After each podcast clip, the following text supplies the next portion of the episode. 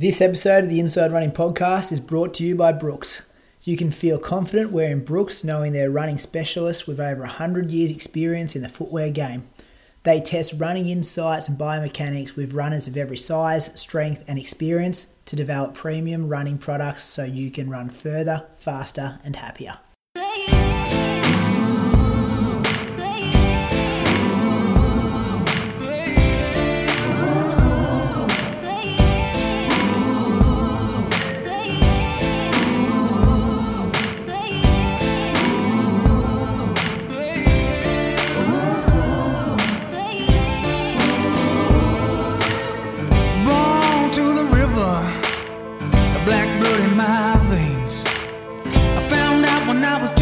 Child that your skin can bring you so much pain. Now I hear you say you got the best of both ways. Won't you come and take a walk in my shoes and tell me if you take my place? Undercover of my skin. Names. If it's all the same, I'll keep on walking. Welcome to episode number 209 of the Inside Running Podcast. Thank you for joining us for another week. Big show coming at you. We're going to be joined by uh, Sinead Diver, the 10th place finisher at the Tokyo Olympics, a bit later on in the show. Got all the usual segments, a bit light on running news, but hopefully we can fill your ears for a while. Welcome to my co-host down in Anglesea, Julian Spence, the Australian representative at the 2019 World Championships in Doha for the marathon. Welcome. Ah, yes, thanks, mate. Good to be here. Sunday afternoon. Normally, this is sort of beer drinking time, isn't it? Yeah, Sunday afternoon. It is a bit weird. We'll just let the listeners know we are recording Sunday afternoon to uh, suit the time request for Sinead Diver, so a bit different for us. But I'm going to be glad not having to do this on a Monday night. It's going to, it's Yeah. going to st- start the week a bit lighter on a Monday, so that's good. My other co-host in Canberra, Bradley Croker. How you going? I'm good, Brady. Do you reckon, uh, do you reckon the Sunday afternoon or Sunday evening could become a thing? The only problem is that all the running news out of Europe hasn't happened yet because they're only on Sunday morning. So it makes it could mean we're like operating a week later with our news segment. So like I know Kipchoge's doing that race in Paris this morning. You know he was racing all those punters. Yeah. So yeah, Actually, there's a guy um, I saw on Facebook today. There's a guy in Canberra who's flying over for it. what just to do that Yeah, he got selected. must be nice. What do you mean selected? Well, you, I think you had to apply, and then you get selected to race against him. Yeah, So, and then if you um, beat him, you get entered into that like general participation. Yeah, Um, so some Olympic some, marathon. some accountant from Canberra is uh, supposedly over there doing it. Interesting. an account and plenty of money. Sounds good though. I did see he's been like hooking around some big like soccer players and stuff, hasn't he? Kipchoge on his social media. See that? Yeah, I didn't know who they were Yeah, though. neither did I. But I Oh, clicked, he's- on, I clicked on their famous, profiles and they had like 70 million followers. And I'm like, oh yeah, it's double the population of Australia. They're probably probably someone pretty famous there. Did you read that article on him today, Moose? I didn't. I didn't read the article yet. No, It's a good I one. just saw a few tweets about it. Which article's that? Uh, it's one from the journalist over in Ireland. Is it Cathal? Cathal? Cattle, Yeah. cattle, kale. I don't know. I saw the name. articles. He's written articles on Sinead heaps of times. So um, yeah, it was good. We was in the camp. I think they did like a media week or something where they had uh, media coming in and asking questions and following him around and stuff. And he was the one videotaping that workout that they did on the track.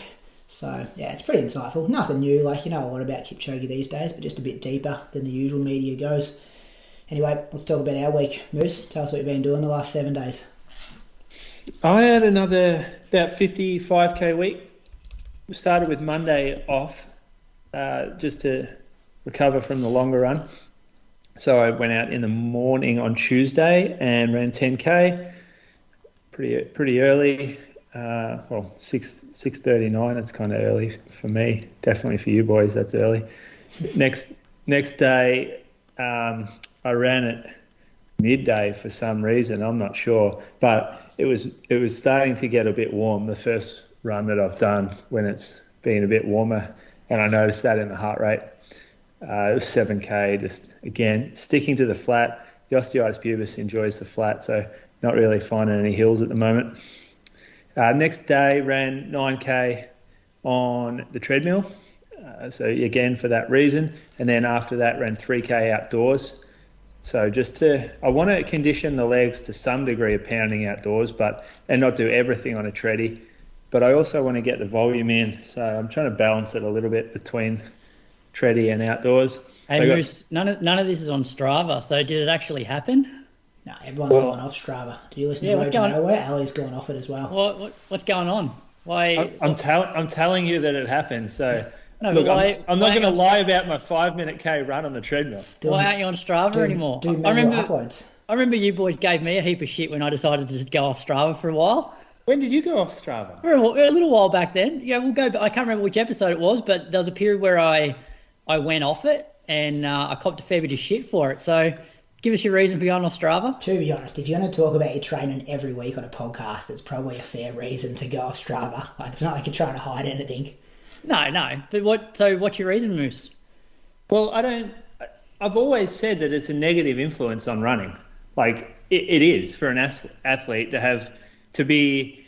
A lot of the time, the runs go up, and you think, "Oh, I wonder what. I wonder how this will go down." I know Brady's like main purpose for Strava is is to get positive feedback. Um, Main purpose for life, Moose. but but so I don't like I, I would rather run now and not have to worry about that. And that way I don't have any sort of um, any sort of influence coming from from that side of things. And I can just go out and run and forget about it. And that's that's what I want to do right now. Like the uh, I've, I've I've put a bit of a plan together for myself to get back to get to get back to a like a lifestyle and a position that I want to be in with my running. Um, and part of it is sort of getting rid of these sorts of things that that aren't really a, a positive influence on the running. I, I apologise, Em, for my comment about uh, catch to 10k. Oh, I don't care. About, see, I don't. Yeah. I apologise Like, to you, Croaks, having to go at you a couple of years ago then. Yeah.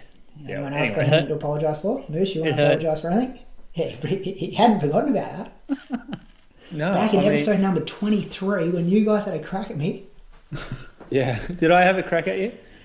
uh, Croaks, I don't know. I can't remember. I cannot remember even you doing that. But uh, yeah, I don't give it. I don't really mind. I'll, I'll go back on eventually. I might still do shoe things on there. It's a good way to tell people about shoes. And um, if there's a new shoe that I run in, it's nice to put that up. But I I don't need to put everything up. I might put some stuff up. Tell, tell us, yeah, sorry to interrupt. Tell us about the rest of your week.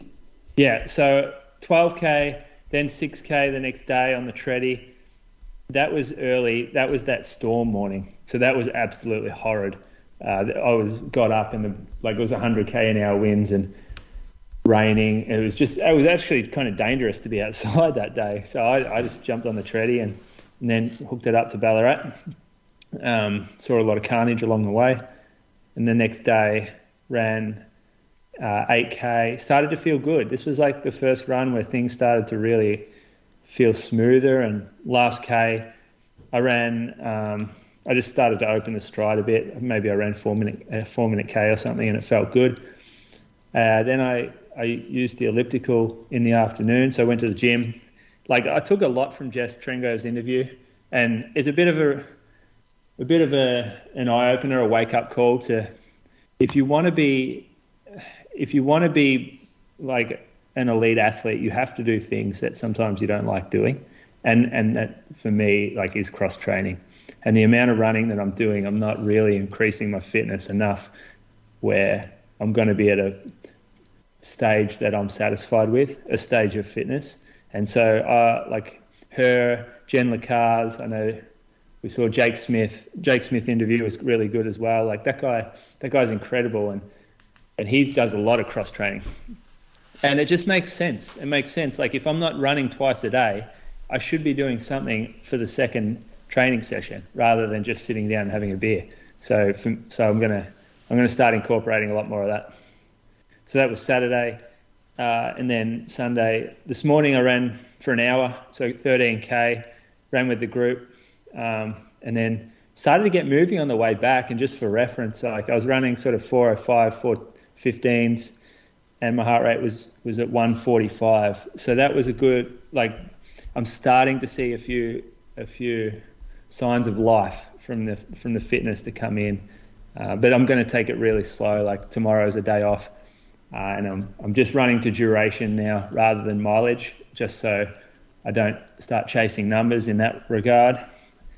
And I'm going to incorporate a lot more cross training. I'm going to um, train early as well. I feel like since not really running seriously, I've found I've ended up in a trap of sort of running in the middle of the morning or the middle of the afternoon and I really used like I, I found that it was valuable to run before breakfast because it would set the precedent for the day for me. Like if I train early, train seriously, the rest of the day follows suit, and I, I, I focus more on on doing the right things, um, and and and it allows more time before that second training session, and so that's that feels good as well. So yeah, that that's one thing that I reckon fell down during the time when I sort of had niggles is I just got less professional with everything, and um, I'm really motivated to change that now. So I want to go back to that that lifestyle. So I've made a goal. My goal isn't a time related goal or a race or a fitness or anything. My goal is to resume a lifestyle of where um, fitness grows from and and I, I reckon if I can achieve that, well, then that, that then the fitness will come. Um, so it's more, yeah, it's just like running on the treadmill. You start to think a bit more. It's pretty fucking boring, to be honest. Um, and so you, I just sort of developed a little bit of a plan in my head for how I'm going to get out of this slump, and that's that's one of the things. You do have a four week old baby at home though as well. Obviously, yeah, that's well, going to change your routine a bit, and maybe like it's and it's okay to, for that to happen for a while. Maybe being a bit too hard on yourself. I do agree though, if like win the morning, win the day. Yep. Yeah, but I, there's no reason like the baby has not influenced when I've okay. been able to run so far. So that would be a cop out to say that because seriously, the baby wakes up and feeds for an hour or over an hour immediately. Like there's no reason yeah, I can't be running. Be outside running. Yeah, um, and then like it, she sleeps for like three hour patches throughout the day, where again, for me, that's a cop out if I'm not training because of that. Um, so yeah, there's no there, there's no real excuses. I kind of just I just thought it would all happen again.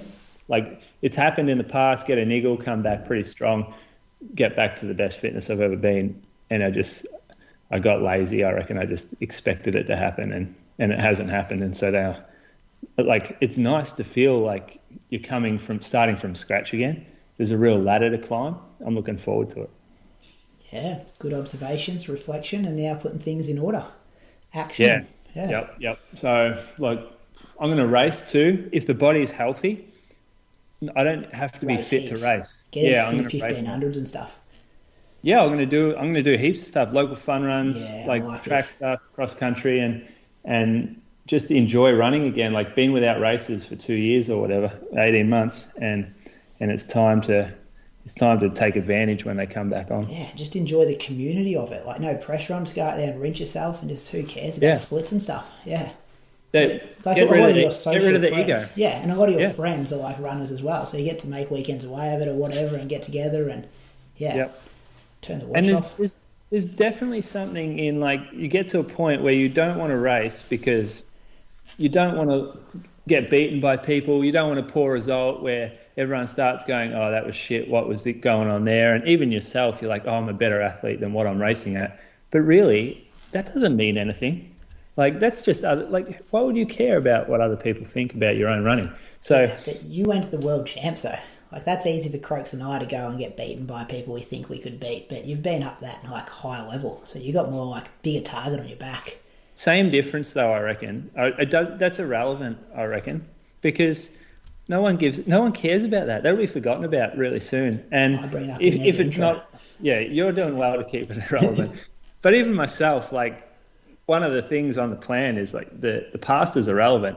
Former PBs don't matter.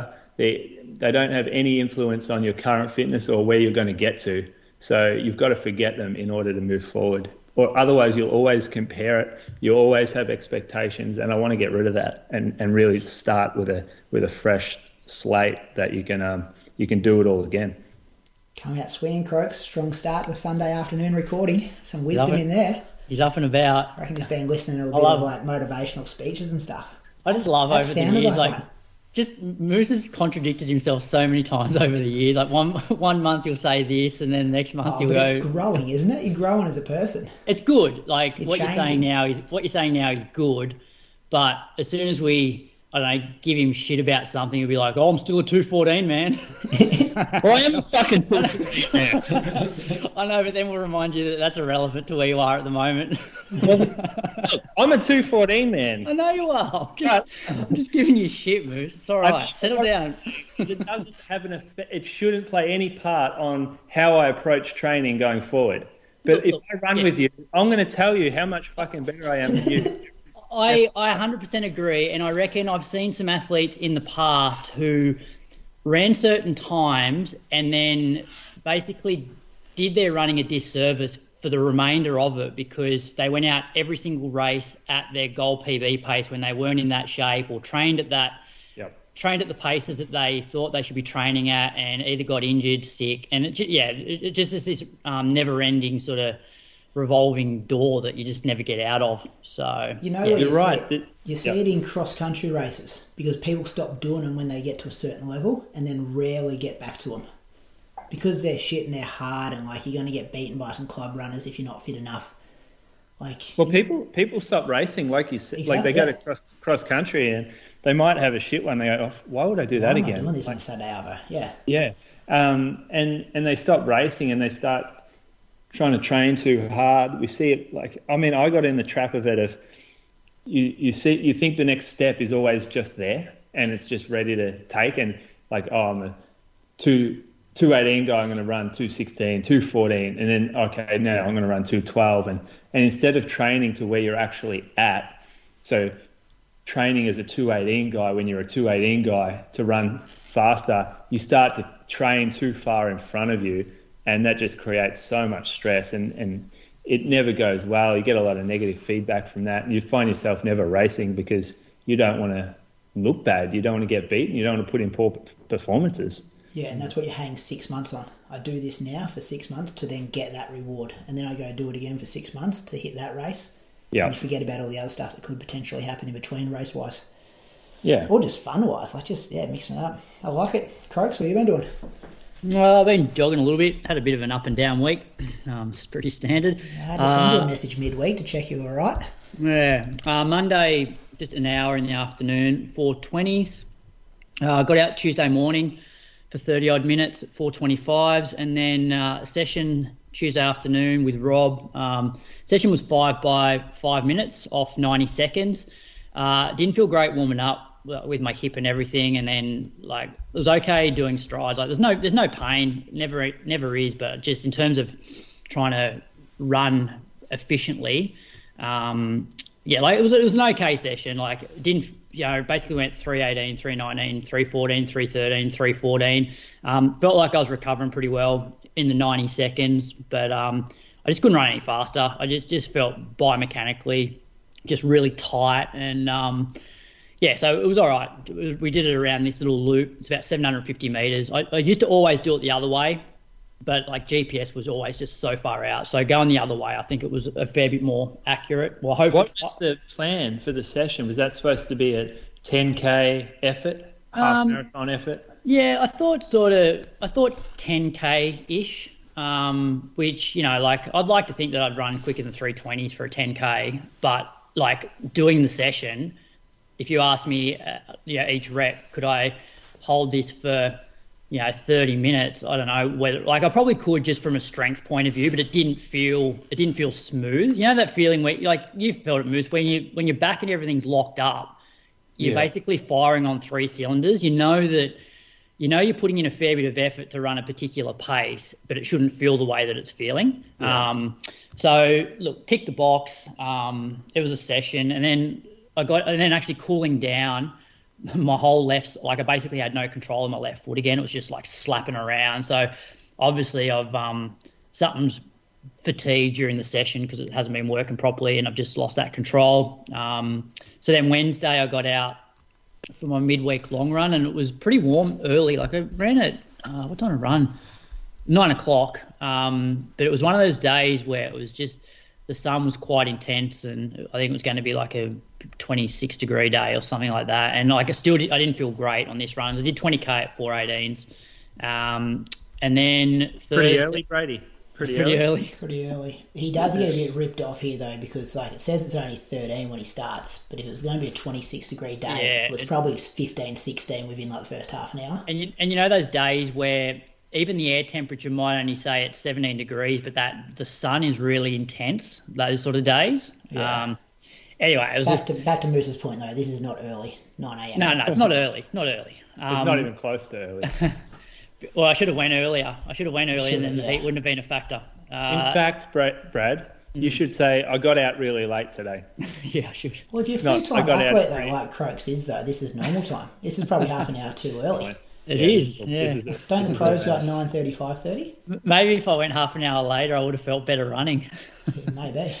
Uh, yeah, so then Thursday, Thursday I normally just do 45 minutes, and um, the kids were at Viv's place, uh, Viv's parents' place, so I decided to, or Viv's like, oh, I'll run with you, I'll go for a run with you this afternoon. So I was pretty unmotivated by this stage based off how Tuesday felt and Wednesday. So I'm like, you know what, I'll just, I'll start the run with you. So ran the first 3K with Viv, um, and then sort of picked it up a little bit, but averaged like 444s for 45 minutes. Um, so it was, yeah, it was well early on. It took a bit, took a bit of getting used to running sort of 515s, but um, yeah, it was I guess an enjoyable run. I basically had no expectations whatsoever. What are you Um, talking about? Uh, well, actually, she was listening to you, Moose. She had she had her headphones in. Yeah, did you? no. No, because well, because we knew we weren't going to run the whole thing together. But so, even when you did run together, she was still had the headphones oh, in. we'll chat. We're chatting a little bit, but she still had you in the background, Moose. What do you What do mean, you mean, me? Oh, like listen. To, she listens to the podcast. What, old Tell Me Your Tales interviews of just Moose speaking. No, like the in, no, inside running. I so I thought she was she, listening to you as well as running next to you. she was listening to Moose recap um, the birth that Oh, episode. Got some good comments about that. yeah. Got some good So, feedback uh, about that story. A few Yeah. midwives agreed with everything, actually. A few nurses writing in, a few mums. Thank you So, for those people. That was Thursday. She's a couple of weeks behind though, Croaks. What's going on Yeah. there? Well, it always so if she runs a lot, she keeps up to date. But then when she has weeks where she doesn't run much, she falls behind, and she just she doesn't skip to the current episode. She just you know picks up wherever she left off. So if she runs a bit more over the next few weeks, she'll catch up again. Catch up by Christmas, maybe. Yeah. So then Friday we had a real shit day. Not as bad as what you had down there, Moose, but it was like 50k an hour winds, and I'm just like, I'm not going to do. I'm not going to do a session in this shit. I just couldn't be bothered. Like based on how I'd felt, I'm like, I'll just I'll just run. So I went out on the in the afternoon and did an hour at 4:30s. Uh, and yeah, it didn't feel very good at all. Like there's there's a difference between running 4:30s and it feels like nice and easy, and there's 4:30s that are just a grind because you're you know you're a bit locked up, jammed through your back. Um, then Saturday, like I went out yesterday morning at quarter past nine, and like once again, I sort of had no expectations, and it was like the best run of the week. Like average 419s, putting in minimal effort, and just it just flowed again. So you go from this like fuck running's really hard and, and not that enjoyable to then the next day, which I don't know what changes in the space of 12 hours, but I'm like, this is how running should feel, and that was that was enjoyable. Um, so yeah, 46 minutes at 419s, and then yeah, met a few guys this morning down at Lake Burley Griffin.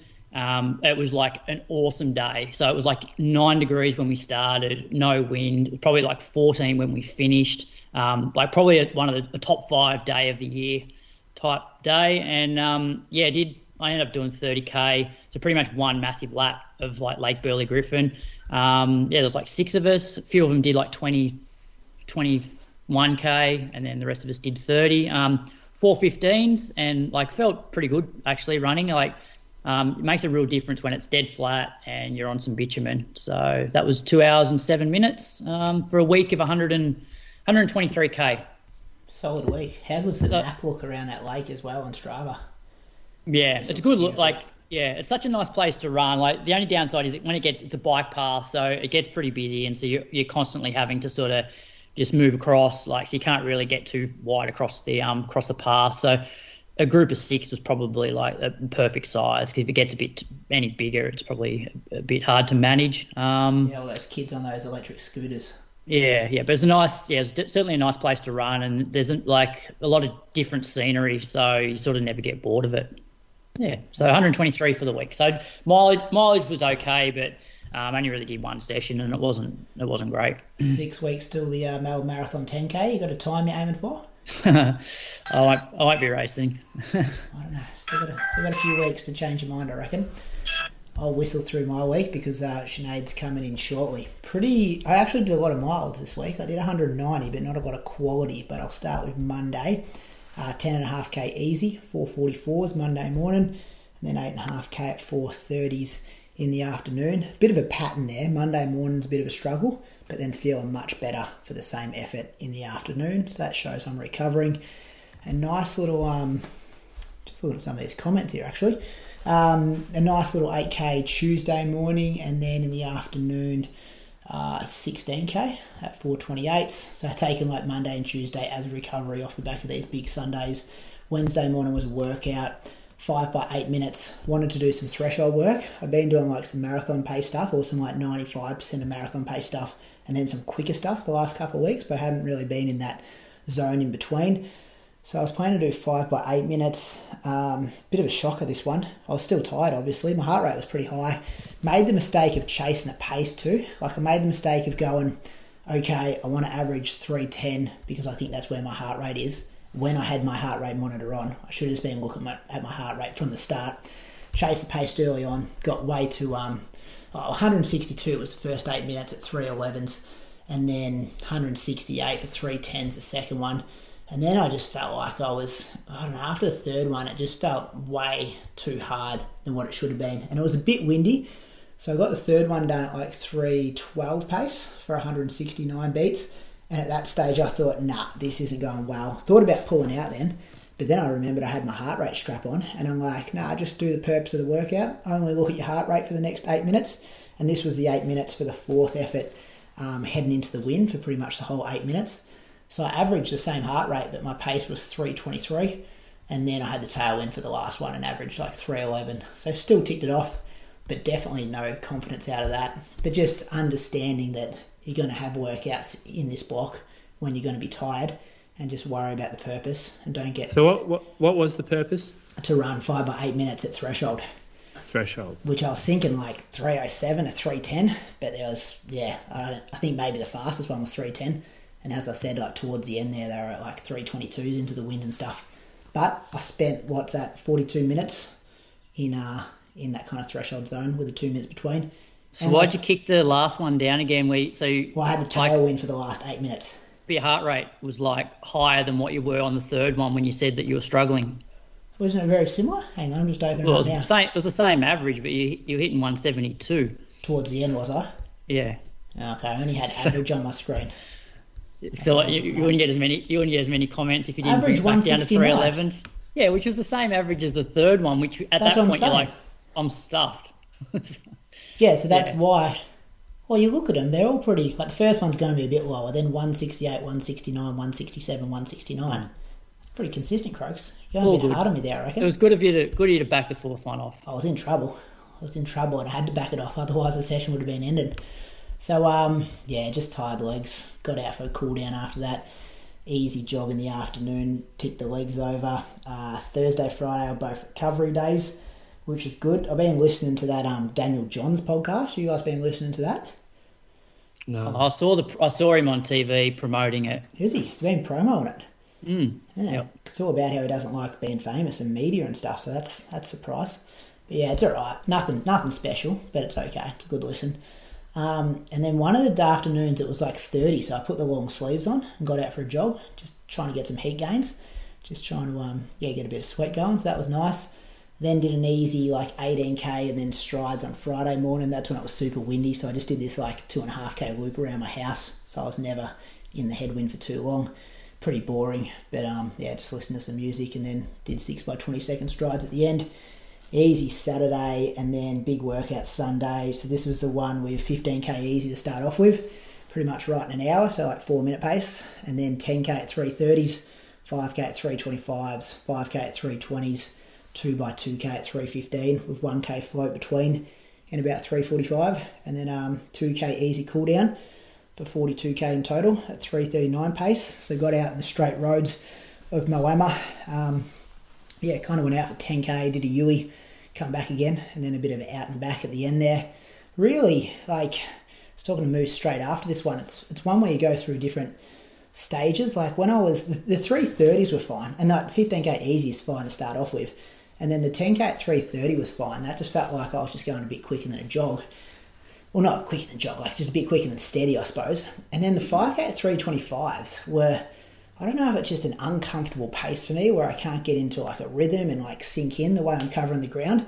But during that 5k at 325s, I was like, there's no way I'm going to be able to kick down to 320s and then 315s. But when you get to that stage, and it's probably important here to note that like you've got to stay in the moment, like don't let your mind wander to like further on in the workout or further on in the race if you're doing a marathon or half marathon or whatever you're doing. So, because once we got to 320s, I actually felt much better, and then once we got to the two by two k at the 315s, um, yeah, that felt that felt really good as well. So I don't know if it's a biomechanical thing. I think you guys maybe spoke about it on um, Shoe Geeks Moose like, was that guy saying when the paces you run at in the super shoes? And I think Tommy was saying he doesn't feel like he's very efficient in the Alphaflys because they change his technique a bit. Yeah, well, there's a few things at play. When you run faster, you put more force through the shoe, and those foams can sort of hold and return more energy. So if you're putting more in, you're, you're getting more out, okay. if that makes sense. Yeah. So sometimes when you run faster, you're getting more um, you're getting more, you're taking advantage of the shoe more, yeah. or, of the foam more. So there, there could be that. And it's also that's why getting close to the end of the workout as well, like that phase, you know, that you can that sniff inside, the finish. Yeah, you can sniff the finish, and you get, and especially when you get that 1k float after the first 2k a bit quicker, like mm. one, that's the first time you get a break in about 22k, I think it is. So once you not get not much that, of a break either. Yeah, but I think at that stage it is because you're like 340s feel so much easier than 320s had.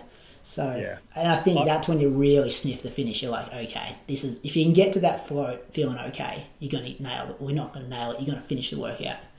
I reckon the 5K at 325s, when you said that that felt sort of uncomfortable, I reckon sometimes it can be also in your head because you've been going for like 25K yeah, at that stage. At, at a, 25K at a decent clip, but 325s like at that point you're starting to feel tired. It doesn't feel easy, but you know that it's not even at your marathon pace, and so you start to like go, oh, this is crap. It's like um, this is not even marathon pace, but I still have to kick down after this, and then when you get to 320s, it sort of changes your psychology in that okay, I'm now at least at marathon, close to marathon pace, and I'm getting close to the end of the session. Yeah, so you start just getting a bit of like you get on your toes a bit more, like you were saying, Moose, get more out of the shoes. Mm. And I've also like I'd already ran 150k before I started this workout this morning, so like you're hitting this on tired legs as well.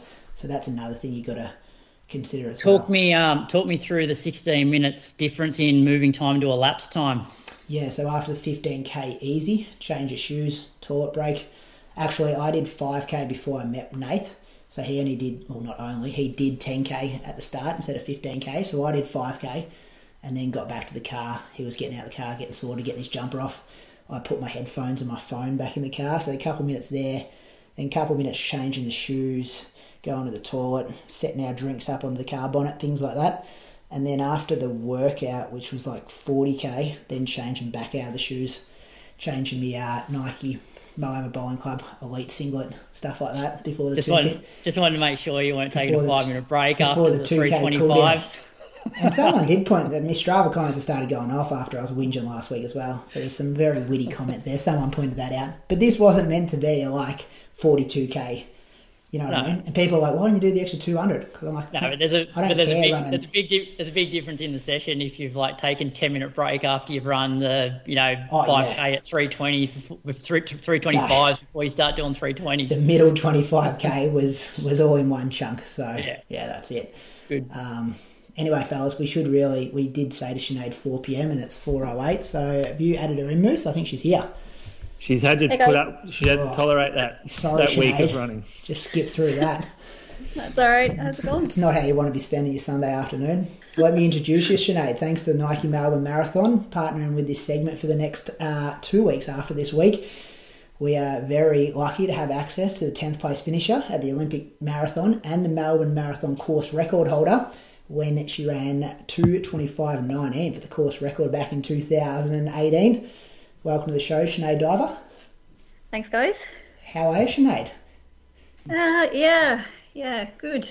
Good. Um, out of um, hotel quarantine a week now, which is nice, and it's good to be back in Melbourne with lockdown over, and yeah, things kind of feeling back to normal, which is almost normal, which is good.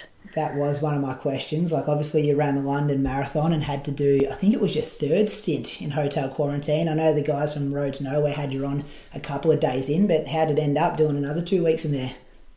Yeah, this was by far the hardest one. Um, I, I, I don't know why, if it was after maybe a long haul flight and just that it was my third time doing it. I just was so over it by day two and still had like 12 days to go. So I struggled a lot in this one. And even like um, after getting out, it's taken me this full week kind of to feel normal again. It kind of felt, um, yeah, I don't know, it was strange to be out and about after being stuck in a hotel room for two weeks. And then, yeah, I don't know, it was weird. But I kind of, I'm finally feeling back to myself again, I You think. mean like mentally, like being back amongst people and stuff? Yeah, it, it, it was like almost like this sensory overload coming out of hotel quarantine, and then um, I had to stay in Sydney for an extra night because um, they actually wouldn't let me out in time. So I was getting out on the Saturday at 4 p.m. and my flight to Melbourne was on Saturday morning at 9 a.m. and they actually wouldn't let me out for a few hours early to catch the flight. So then I had to like stay in another hotel Saturday night in Sydney. Um, but went for a run up there and then came home and yeah, I just felt really out of it all week, kind of, and I wasn't really sleeping well. I don't know. It was almost like I had delayed jet lag or something. It was really strange. I was waking up at three in the morning, and yeah, it was weird. But fine, thankfully, that's the last time I'll ever have to do that. Yeah. Do you know anyone else who's done it three times? Surely there's no one. you Um, might be the record holder. It was funny actually when I was leaving the hotel. I got into the lift and this guy was coming out at the same time as me, and he just said, "Oh, is this your first time in quarantine?" I was like, "No, mate, this is like my third time." Feeling all cocky about like, yeah, I've had it roughest, and he was like, "Oh, this is my fourth time." I was Oh. like, "What?" I think he might have been a cricketer maybe or something. Uh, I didn't get a chance. By the time I was going to ask him, we had gotten to the ground floor and we both like l- left as soon as we could. But yeah, it was interesting. Four times in hotel quarantine. Gee, wow. Yeah. And Sinead, the body and like the result over in London, 227, 16 and 12th place. Do you want to maybe give us your reflections on the race first? Yeah, th- this was a, this race was so tough. Um, I think I went into it not really knowing what to expect, and I kind of had like a, a an A plan and a B plan. My A plan was like it would be great to get a PB, and maybe my fitness from the Olympics will kind of come through because I was definitely getting fit and feeling fit, but I think I was more 10k half marathon fit than marathon fit. So by the time I got to halfway in the race, I was like, "Ooh, this is really hurting," and I've still got half a marathon to go. Um, so I kind of then was like, "All right, I just need to get a sub 228," and then a 40k. I was like, "Oh, that'll be fine, you know, I'll get that." And then a 40k, I was like, "Oh God, I might not make this." So I kind of had to put the foot down and uh, m- made sure of that time. So it was it was good, but it was I learned a lot in this one. Like uh, in the lead in, I didn't have any of my two and a half hour long runs or any real quality threshold sessions. Um, so yeah, you know, you really need a solid solid lead in for a marathon. I don't think you can take any shortcuts really. And I think I think um, I underestimated the impact of that two weeks in hotel quarantine as well. Like I realize now again after coming out of this one that it's almost like this is my first week back in training. Even though I had a treadmill in the hotel, it's just different. I felt as soon as I got out and running on land again, I was like all sore in my hammies and calves and just really fatigued. And it's almost like you're just starting, you know, once you get out of hotel quarantine. Sinead, was is- the was was the two twenty eight for payment? You had to get under that time. Yep. Yeah. Okay. Um, oh yeah, I was going to ask about that Ma- Melbourne Marathon run, Sinead, because that does that still rank as well behind the Olympics? But how does that rank in your top top races of all time? The Melbourne race. I think that would be my second. So after the Olympic, Olympics would be number one, and then Melbourne Marathon would be my second. Like I ran, just given the conditions that day and everything, like I think I ran out of my skin. It was probably yeah my second best ever race. It was in, incredible, and at, at the time, it, it was the fastest Australian, uh, uh, the fastest on Australian soil. Is that correct? Yeah, just, Uh, just yeah. got quicker than that the other week. Not by much Yeah. though. Was it only four seconds, five seconds? Yeah, I think so. Yeah. Yeah. Um, Sinead, it's on the Melbourne Marathon website as well. Like they've counted down the top ten memorable moments. Did you know this? You're coming at number two with that run. I couldn't find what number one was though. Do you know, fellas? Oh, I thought I thought I was number eight actually. Oh, it says number two. Um, yeah. oh, number they must eight. have changed Surely it. you're going to be better than No, number I eight. no. Initially they put me at number eight, I think. Oh, did you blow up? Did you send No. him, did you send him an email? No, I didn't. But I think a couple of people might have said a few things, but uh, I think uh, yeah, I'm number two, maybe. Number two. do Uh, you I know think what we number one is? Lisa, I think is it? She got number one, even though you broke her record. And we should Yeah. check that. I couldn't find on their website. I Definitely saw your name on there though. Um, can you? This, there's a huge chance that this year's weather could be the same or um, worse actually in December. And everyone, well, not everyone, most people ran poorly that year, and kind of it was a decent excuse that you could add two or three minutes to your marathon time because that's what the weather kind of served up. But you kind of um, bucked that trend a bit. Did you do anything on that day to prepare differently? Like, what did you do to pull it off that day? Um, I didn't do anything differently because we weren't expecting the weather to be like that. Um, like it was looking bad on the final week of taper, but by then it's too late. Um, I had a lot of big sessions, maybe um, uh, bigger sessions, I think, than I've done since then. Um, like I looked at back at my training there recently, and I was like, "Wow, I don't." I was doing sessions on the Thursday and again on the Saturday like big sessions. And then a long run on a Sunday. Uh, I probably no. I think the long run would have been part of my second big session. Oh yeah. But I was also doing like a Tuesday session. There was just a lot. I just and I also had a lot of um, races in that build up, so I raced quite a bit. Yeah, nothing, nothing else though. There was. I was just. Yeah, I don't know. I think everything just worked out for me on the day, apart from the conditions, obviously. But I was feeling really good, and I had the guys pacing me, and yeah, I don't know. It just was a good day. Any coming any together. any advice, Sinead, like on the on the course, like areas where you should maybe be a bit conservative or attack, or like what what sort of was going through your head during during that race? Um, oh, I was really so the the first half of that race actually the conditions weren't that bad. Um, maybe we had I don't know if I had a tailwind along Beach Road, but it got really difficult at the 25k mark at the turnaround at Elwood. That's when it really really uh, started to hurt. Um, I think like any marathon, you kind of have to be conservative for the first half as much as you can. But I, if for Melbourne, I would definitely check the direction of the wind, and because there's no point in you know be con- being conservative if you have a tailwind and then you turn around and you try and bring it home and you've got this massive headwind. so be more strategic around you know the yeah the direction of the wind and that. Um, with the heat, I don't know. I don't think it should be that hot though. Like, like is the is the race starting at six a.m.? Yeah, yeah. Nicky Yeah, it'd be very it'll unlucky. Yeah, like it'd be very unlucky for it to be hot at that time. I, I would think. Although, yeah, Unless I it's like 30 plus back to back days and it's not cooling down much overnight. But that's rare that early in December. yeah. Anyway, Yeah. do you have a favourite part of the course, Sinead? Like, you obviously spend a lot of time training around the Melbourne Marathon course.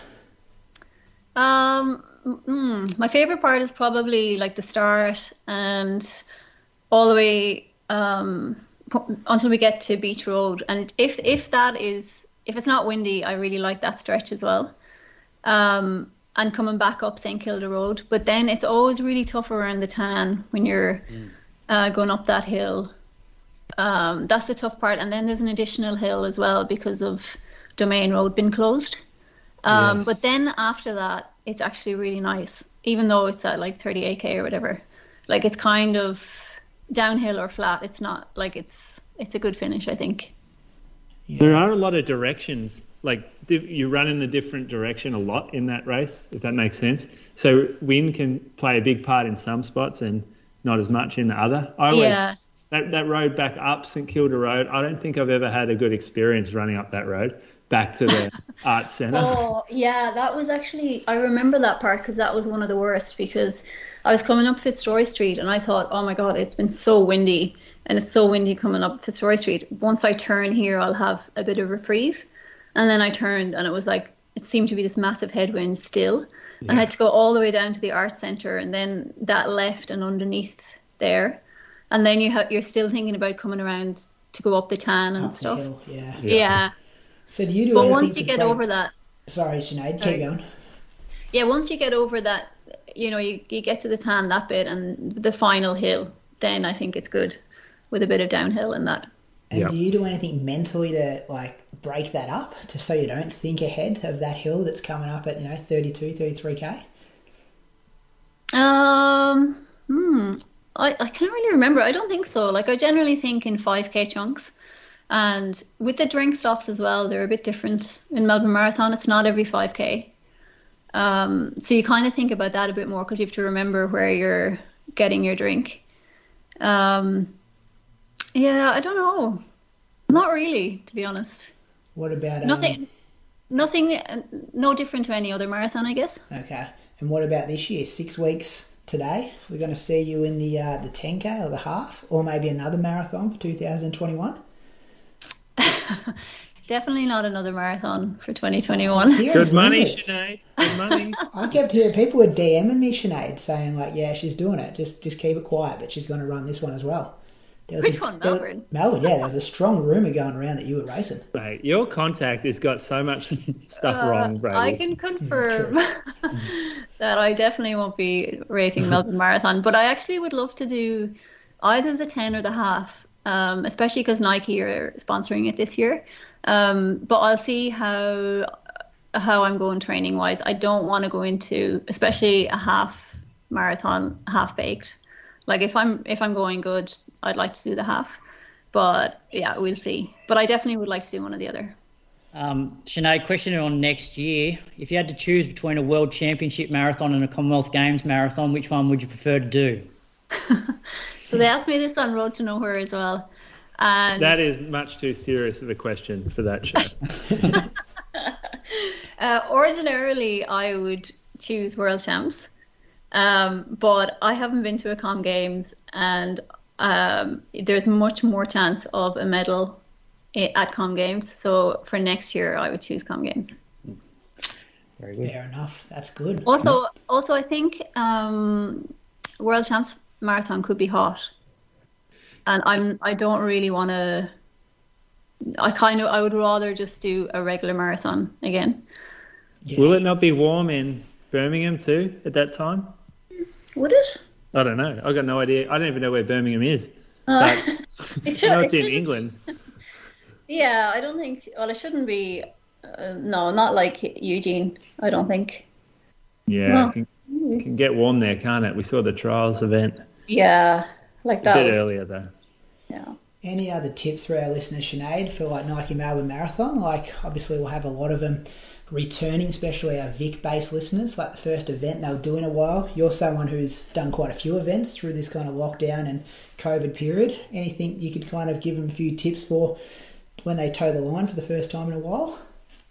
Oh God, uh, I think the most thing is like just to like enjoy this one and be excited about getting back to racing again. It's been so long since we've had had like races open in Australia. It's I think it's going to be a great atmosphere around Melbourne that day. Like I think so many runners will be around, and hopefully there'll be lots of people out watching it as well. So definitely lap it up, enjoy it, and yeah, Well said. Any more questions, fellas, before we let Sinead enjoy her Sunday afternoon?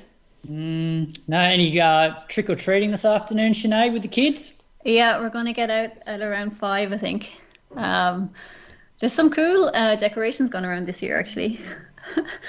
See, people I think are busting out of their skin to celebrate stuff. So everyone's embraced Halloween a bit more Yeah. this year.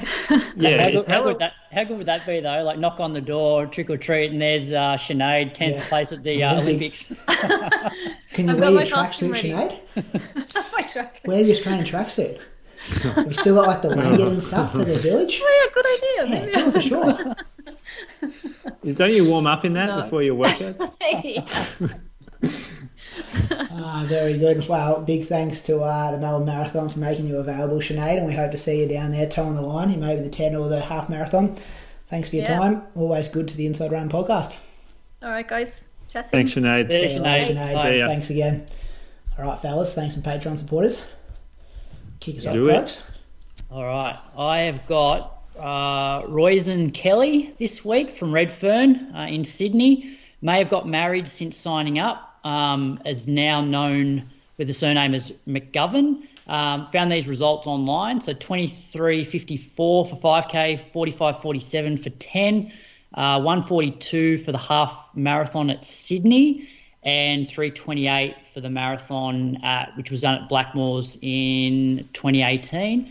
Uh, some high quality nature photos on Strava, Cataract Gorge and Uluru, some of the highlights. So thanks for your support, and um, yeah, hopefully you can get back racing soon as well.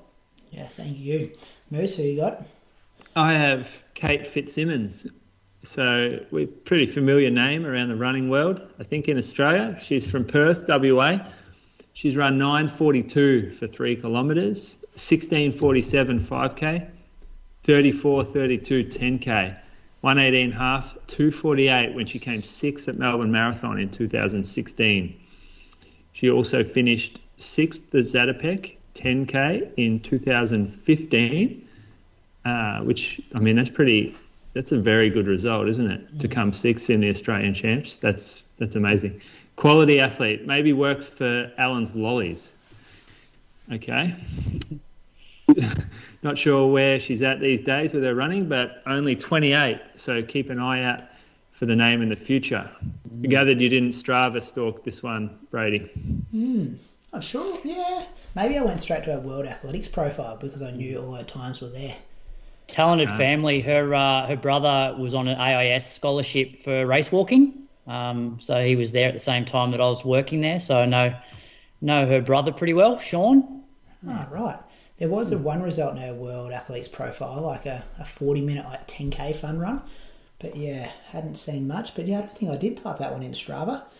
I'm going to thank Stephen Toner from Newport, Tipperary in, in Ireland. Uh, sent a really nice email in, Stephen did. He didn't really want to get mentioned for sending the email in, but I've just done it, Stephen. So thank you very much for sending that email in. Forward that on to you fellas the other day. Hope you got it. Uh, recently broke three hours at the Rotterdam Marathon, so last weekend. Three hours for the first time, and he ran 257.20, fellas, so well under. Executed it perfectly with a first half split of 128.23. I think he's over 40, maybe over 45, so that's a pretty good time for that age and absolutely smashing it. And uh, yeah, big thank you, Stephen, for the email you wrote in and your support of the Inside Running podcast and all the other Patreon supporters over there who keep the show alive each week. Road to Nowhere comes out Wednesday, early Shoe Geeks, early episodes, all those kind of things. So uh, a few rewards if you want to support us on Patreon. Uh, Thank you, Yeah, Stephen, for the email. That was nice, and Oh, you thanks like everyone for Yeah. uh, all the Patreons. Yeah. Um, let's go to running news, which I don't think there's a lot of, fellas. All I had was a Noosa Bolt that happened up in Queensland yesterday. 5k around there. Talk about it this time of the year every week, every year, sorry. Um, Izzi Batt-Doyle got the win, 15.57, 16.08 for Caitlin Adams in second. So change positions there after we spoke about the South Australian rivalry last week on Mm. We the show. did. And then Olga Feroz, Ferzova was third in 16 at 12. So, um, pretty close race there. Have you, you've done it, haven't you, Croaks? Like, just out and back, like five U turns. Pretty technical Uh, course. there's so- eight, yeah, eight, eight eight U-turns. U-turns. Yeah. So these times a bit slower there. Um, both ASICS athletes in an ASICS race going first and second there. So I'm sure ASICS will be happy. Any other Got com- one back, Izzy, didn't she? Got one back, Is it- yeah. You were questioning her last week. Thought her time was done as a big dog of South Australia, and Ah, come back. wow, that's good, isn't it? This is what I mean. I think I said rising tide and it's going to help them all. I mean, they're going to be the powerhouse state, maybe. We haven't seen Victorians race for a while, but Them at the Queensland, moment, they're the only ones that get to Yeah. race. at the moment, South Australians are, are on top. I think it's good for the sport as well when the same people aren't winning each week. It's sort of it's nice going into an event or watching an event with a bit of unpredictability. Um, which like the same thing happened in the men's. You know, like uh, Ryan Gregson won the race in 14:03 just ahead of Jack Bruce the same time 14:03 and um, Louis uh, McAfee was third in 14:09 but you know Jack beat Ryan the week before at, at Burnie 10 um, so And Isaac yeah, beat both of them, and I'm, I only seen like the top three results. I'm not sure where he finished in the end. Do you know? Yeah, no, I'm not sure. Yeah. So um, yeah, so it's just good to see you know the winners um, changing sort of each week. Um, yeah, it's good. Our boy Lewis McAfee in third, 1409. Good. Yeah, it's a good him. run. Yeah, he's had a, actually he's he's back in good form. Like he ran a good half, and then he ran a 347 1500 I think, and then 1409. So um, super talented. Just needs to string together the consistency. He'll be coming down for something in um, Melbourne, I'd assume, because he Yeah. was going to do Gold Coast full marathon, wasn't he, as his debut? Hmm. So it doesn't look like he's prepping for a marathon though, going by Strava, but expect to see him in the half or the 10k. Um, that's honestly all the news I got, fellas. You got anything else? There was some. yeah, All we know that Tom DeCano ran under four minutes for fifteen hundred meters. That's anyone who listens to Shoe Geeks might find that relevant because we had a little chat about that. Yeah. But, Did but he- he got that. Kieran Tall won that race though, didn't he? I couldn't Oh, I didn't even see the results. Yeah, all I saw, all I got was a comment from Tom. That's it. I think he won both of them. There was a 5k as well. I think Benny Saint was doing some pacing, but I couldn't find results anywhere for that one. So Yep. maybe we'll get someone to write those in. Can include them next week. This episode of the Inside Running Podcast is brought to you by Brooks, the running specialty brand founded over 100 years ago. Brooks are preparing to launch the 22nd edition of their best selling model, the Adrenaline GTS 22. Landing in December, the GTS 22 features Brooks's plush DNA loft cushioning, now featured throughout 100% of the midsole, making it their softest edition yet. Their tried and tested guide rail support system is integrated into the shoe to keep your knees and ankles in check, giving you the confidence of wearing a stability shoe while still enjoying a responsive ride. The Adrenaline GTS 22 lands in stores in December, but keep an eye on Brooks and Inside Running Podcast social pages for your chance to get your hands on them early. We'll also be reviewing the shoes in an upcoming episode, so be sure to tune in. Uh, listener question, Bradley. It's up a bit higher on the agenda than normal. In pink there. in pink. All right. A listener question is sort of relating to the Melbourne Marathon in a way. Uh, Moose touched on heat adaptation training in the last podcast. He's also gone through some of his own leading up to World Champs and also Ellie's before the Olympics. Some of it involved training camps in warmer climate climates and access to elite physicians facilities, which isn't possible for the average punter what would his or your top three tips be for anyone still looking to run a PB and prepared to make training adjustments, uh, acknowledging that conditions on the day may dictate if a PB is possible? The um, I don't think we've ever really had elite facilities or physicians helping here. That's probably one of the things that we've battled with, is that we've never had a heat room or anything. We've had to sort of create our own heat um, environments. If if you know what I mean, like we've done heat training before, but it's just involved like a sauna at the hotel or a bath in the hotel room or just going to the gym with wearing lots of our clothes. Hmm.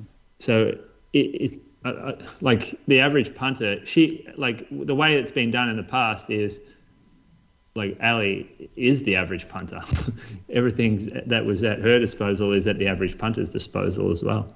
I guess there were a few athletes that had access to heat chambers in the lead up to the Olympics, but then that all sort of got changed because of COVID and, and the athletes moving around. They they didn't have access as much as they were probably going to Yeah. have. Okay. Yeah. So I've been I've put together a little heat chamber in our garage for some some of the athletes training for Melbourne that might want to use it just by using um, like portable heaters, little what are they convection heaters or something, and um, just close the garage door, remove the don't let them turn the fan on, and it gets quite hot in there. So you can you can makeshift little um, heat chambers for sure in your own house. And Heather Heather Turland did the same thing before the uh, which was it 1998 Commonwealth Games. She used to set the treadmill up and have like I think she used to cook stuff in the like have pot like basically boil water just to try and in- increase Oh, the yeah. increase the humidity um, because it was in what Kuala Lumpur I think. Um, yeah, Interesting. So, yeah, so I guess I guess there's a, that's the thing. It's like there's heat and like there's different heat. So if, if you're somewhere, if you're going to race somewhere that is humid, you want to try and replicate the humidity to a point as well. Um, and so Yeah. yeah, that's what she was trying to do there. Will you get to a stage, Moose, where you um, set workouts so instead of maybe Sunday morning at 7 a.m., you start doing them Sunday morning at midday? No, no, I don't. don't do that stuff?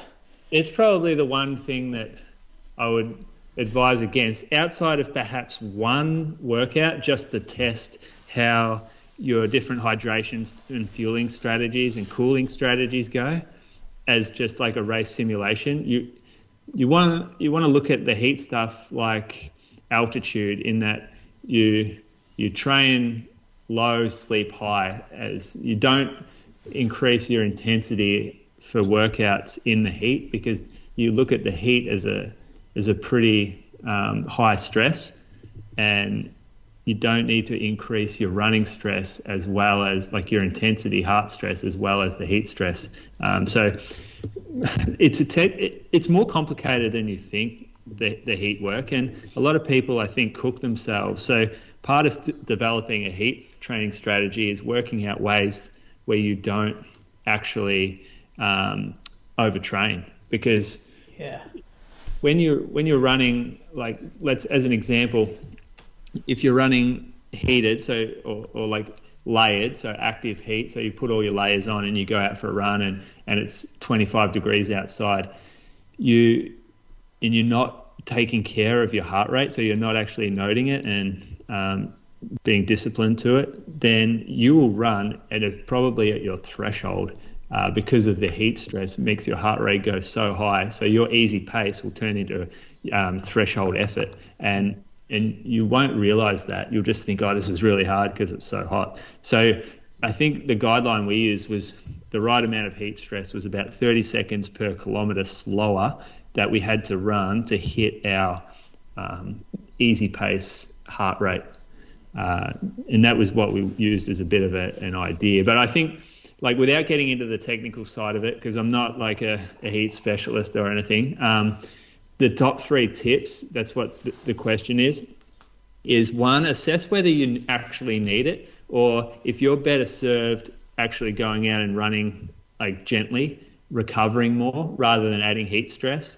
Because if you have your tr- normal training program and you're like, okay, this is me on the edge, this training program is written to basically push the limits of what I'm capable of, and then you go, I'm going to add all this heat stress on top of that, then you're going to go well over. So normally you'll look to back off the training or the actual running component of the training program and to add the heat because there has to be a, a like a, a compensation or a sacrifice there. So most people don't realize that they go get, take their training program, add the heat, cook themselves. So if you feel like you have room to take running out and add heat and think that would be beneficial, um, then that's the time to do it. However, I don't agree that most like general punters out there would benefit more from the heat training than they would from more running training, because at the end of the day, the fitter athlete will perform better than the more heat adapted athlete. Um, So don't sacrifice your own training just for heat. Yeah, The reason it worked for Ali and myself was because we were on training camps, and, and although we didn't adjust our training volume, we increased our recovery throughout the day because we weren't working. So we could train, but we also had much better recovery practices, and so that's why we could add more stress to our training load. And if you are thinking about doing this, it might be a good time to invest in a heart rate strap, which Yeah. I'm sure you sell at the running company Ballarat. We do. It's been going like heart rates training's been going a lot more strongly lately. I think based on people just being more interested in their own training um, and and why they do things. And uh, I think, but anyway, the second tip is rehydrate afterwards. So rehydrating means um, well, how we were advised was we would take our weight before we trained, and then we would train, we would apply heat, whether it was in the sauna afterwards or whether it was uh, actively running in the heat with all our gear on. And then we would weigh ourselves at the very end and we would weigh any drinks that we had and we would come out with a total um, fluid loss. And from there, we would rehydrate. We would times that number by 150%. And so we would rehydrate with 150%. So if we lost one litre, we would rehydrate with um, 150 or 1.5 litres. Good. Third tip. Um, third tip. What's another tip? So this is for easy training. So structure it where if you're going to do it, structure it where you're easy like you don't want to cook yourself before a workout and if you've got a set aside recovery session don't add heat to it so keep your recovery days keep your little taper before your hard workout and add these in some of those middle days if you're going to do it so just be aware that the heat stress can play a big part on the actual quality of your workouts and affect your performance in that regard.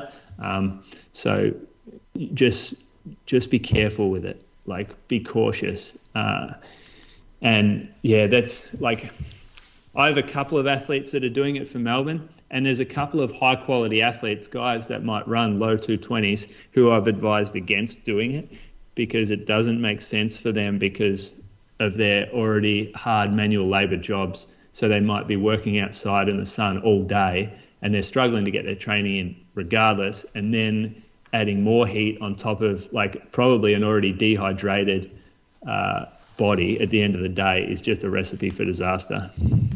Well put. So just, yeah, be careful. Some value there. Um, last segment, Moose on the Loose, purchase of the week. Just just another thing I Outside Croaks. would add, like I'm not I'm not an expert on heat, but like it, it is going to start to get hotter, and I think trying to do the same sessions in the middle of summer as what you were doing in winter is hard. Like you almost need to treat the heat like altitude, where when people go to altitude, they often give themselves a little bit more recovery between reps. So especially if you're training for a marathon and you're doing like the longer marathon uh, sessions, and you know if you live somewhere that it's super hot, you know you've got no choice but to still do those. But give yourself obviously adjust the pace, but also give yourself a little bit more recovery between those to to factor in, um, you know, the the heat. So. Yeah, good Yeah, yeah, that's a good point too. And yeah, on race day, only the silliest athletes don't adjust their expectation and plans to go out and just continue to run like into the into a hot day without thinking that they're going to run the same as they would if it was 12 degrees and perfect. It, you you have to adjust your plans. Like you are not the anomaly. Your body is not some sort of like cooling um, phenomenon. Like y- your body will slow down because of the heat, and if you don't do it early, then your day is going to it's going to be a really long, painful day. What are your thoughts on? And I don't know the answer to this, but I, like I've personally like I think that in a marathon, if it's hot, the longer the race goes, the harder it is for you to like for your gut to actually handle taking on stuff. That's right, it so, is, yeah. So I would suggest that if it's a hot day, try and get on top of your, um, nutrition and your hydration really early on when your stomach still like can handle it because towards the back end you're probably going to struggle to get as much in or absorb as much so so get on top of that really really early in the race when you still feel good Yep. Yeah, and th- again, that's adjustment stuff, isn't it? And that's where you can practice. So that one session that you might want to, like if it's looking like it's going to be a warm day, do that one more specific pace session with protocol for fueling and and race day clothing as well. Some clothes are better in the heat than others. You work out where you need to put chafe. Uh, and you'll work out how much like you need to drink and, and how much you like you said, Brad, how much your gut can take when it's hot. So that that's practice day. Now don't do that every Sunday, but but pick out a Sunday and do it for, for one of those. Good work, fellas. A lot of value there. Thanks for the question. Uh, Moose on the Loose, purchase of the week.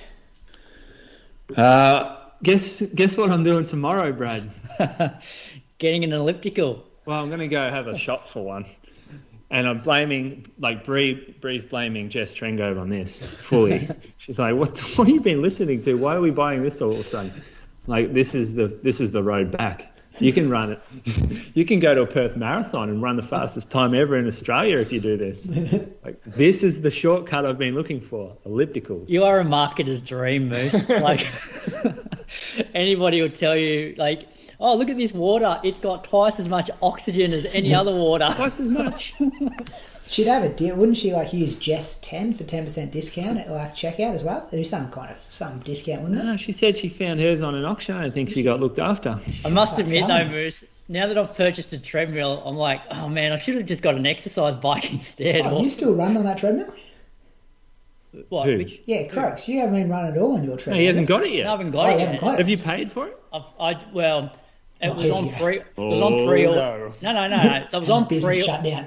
It's all good. So I paid 25% pre-order, um, and it's now arrived in Australia. So I've just paid the final amount. So it's um it's on its way. So I'll have it within the next week or two, hopefully. That's fair enough. I thought you'd had it, and I'm like, hang on, he's not talking about running on this treadmill at all. no, it's no. just sitting in Oh, the shed. Oh, Friday, dust. Friday when it was 50k an hour winds. If I had a treadmill, that would have been my tempo on the treadmill. no, so I don't have it yet.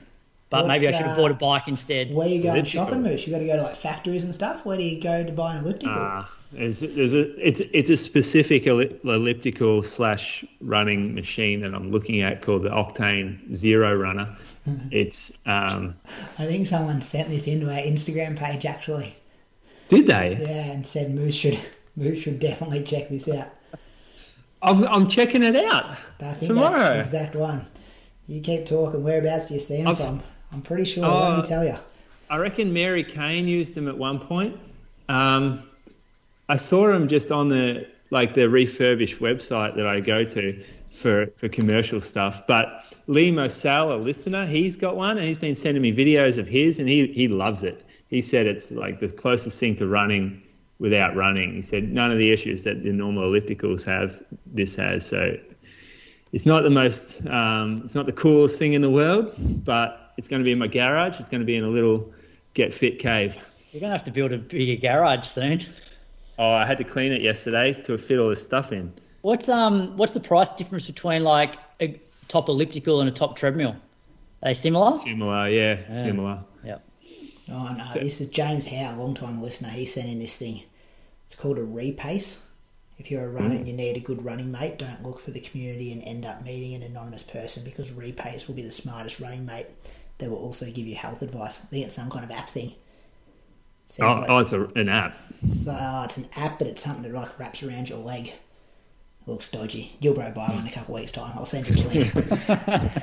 I just only got seven likes on Instagram, Yeah, so it and- can't be too and- good. And anybody else out there that owns a business and wants to sell something, just start sending ads to Moose, and uh, you've got a customer. Love supporting the local Australian economy. I, I, that's Well what I do. I keep local businesses alive. Good work. Um, what's coming up? New York Marathon this coming weekend, which is good. That's Shalane's last one. Be good to watch some New York Marathon. I think it's bad for our time though, isn't it? Real early in the morning. Yeah. Maybe Monday morning. See that on the replays. That'll Hey be- Moose, on on Shalane, have you been more impressed with her effort, g- given the times that she's pumped out? Well, firstly, it was Brady that really had the stink with her, not me. I apologised Um, the week after that, after she dropped that first one. I, Remember? I I'm do. Team Shalane. I'm being more impressed than if she went out and ran three three hour marathons for sure. Yeah, yeah. I am. I don't no know why doubt. they went with that for the marketing. Why didn't they just say she's going to bang them all under 245, which is done easy? She's going to go as hard as she can each race, Yeah. which is Well, way kinda more what she's done. like impressive and Yeah. it's yeah. I think I reckon. the- The, I reckon her last one will be. I reckon her last one will be good. yeah, for sure. She had a bit bit more recovery as well. Oh, and New York special for her because she won there. Hmm. It's, it's kind of it's been good to kind of follow it, to be honest. And she's got a new cookbook coming out as well. You knew that, didn't you? Oh, Bree loves it. Bree gets Moose on the pre-ordered it. We, Yeah. Bree, we have the, both versions of the cookbook at Oh, our do house. Of course you do. Both versions, and they get a run a fair bit too, actually. There's another one coming in a couple of weeks, I reckon. Um, There you go. New York's coming. Hey, Moose, we got any um, Melbourne Marathon Inside Running merch, race day merch? You reckon you can Oh. pull something off for me? Put me on the spot here, mate. Yeah, I'm just asking you, just spitting some ideas. I was thinking it'd be cool because like running's returning, marathons are coming back in Australia. Give me a race. We could do a limited release. We Yeah, could like do I'm a limited talking, I'm talking release. 20, 30. 20 or 30. We could probably 30. do that. You just got to. All right. Well, what, 20 what day will this come out? Tomorrow? This Next will day. go to Patreon Monday and then everywhere Wednesday. We still got six Alright. weeks, don't we? 20 or 30 have to be Six raced. Melbourne Marathon. Yeah. There's just Maybe long that. delays on stuff right now. I'll, I'll. I'll confirm with you. I'll confirm. It would be cool though, wouldn't it? Remember at Canberra Croaks when we saw some people hooking around inside running singlets? Why Yeah. didn't you tell me to chase this up like an hour ago? It's good seeing the Brad, did I not say this five days to him? Yeah, you did. Yeah. Yeah. So it's good seeing the different editions out there as well. You know, you got the Steigen one, and then you've got the the green Nike one. I was running around my um, Miami yesterday. I saw the original grey one. Mel McLeod was wearing that one. So that hmm. was pretty, yeah. Actually, yeah, you don't have to race Melbourne to buy one because then there's might be some people who collect every single one. Yeah, I, I can get. I can do green. I can do the Volt yellow. Volt yellow. But bright. It's very good looking top. Yeah, then we'll put the Inside Run podcast logo on it. Sell it for normal prices that singlet goes for. We're laughing. Yeah. Yeah, I, I, do, I'm- I do look good on that at Melbourne too. A bit of a tan, Volt yellow. Jeez, I'll get a bit of a, get a bit of a few photos going here, Croaks. I reckon. If I don't Yeah, it's fall probably- apart it- the last six k, be close to our best one, I reckon. you reckon? the yellow. Volt Yeah. yellow, I like that. Anyway, what's going up in your life, Moose? Uh, oh, what is coming up for me? No, nothing much. Just doing my same old thing. Good, Croaks. Uh, not a great deal. I think uh, I might be back on the track on Tuesday. I think all the um, like local tracks and stuff open up from the first of November. So, and then hopefully start up some like the Tuesday group sessions again from next week. So that'll be that'll be good. I'm sure that'll help with the motivation. Good. Winner of the Melbourne Cup tomorrow, fellas. Very elegant. Get on that. You make a bit of money. Two years in a row, I'll tell you the winner. I'm having a long Really? weekend. Yeah. Is that true? Who gave you that tip? Last year, No, this this year. No, just no. Just this one has this one's come from come from myself. Oh. Anyway, I'm on a four day weekend, fellas. So I've still got two more days to go on my weekend here, which is good. Monday, Tuesday off. Did you see it was World Teachers Day on Friday as well, Croaks? Did you have a special thing in your staff room, like free lunch? Well, I haven't been haven't been back to school because it um this I think Monday is the first day where all the kids are back. Uh, it's sort of been a staggered return here. Oh, really? Yeah, right. so I haven't obviously if all the kids aren't back, I haven't been required. So maybe I'll get a call up in the next few weeks. First day you've worked in about six months. Yeah, Work too hard. All right, we're done. Thanks for tuning in, listeners. See you later. see you boys. See ya. This episode of the Inside Running Podcast is brought to you by Brooks. You can feel confident wearing Brooks knowing they're running specialists with over 100 years' experience in the footwear game. They test running insights and biomechanics with runners of every size, strength, and experience to develop premium running products so you can run further, faster, and happier. Skin.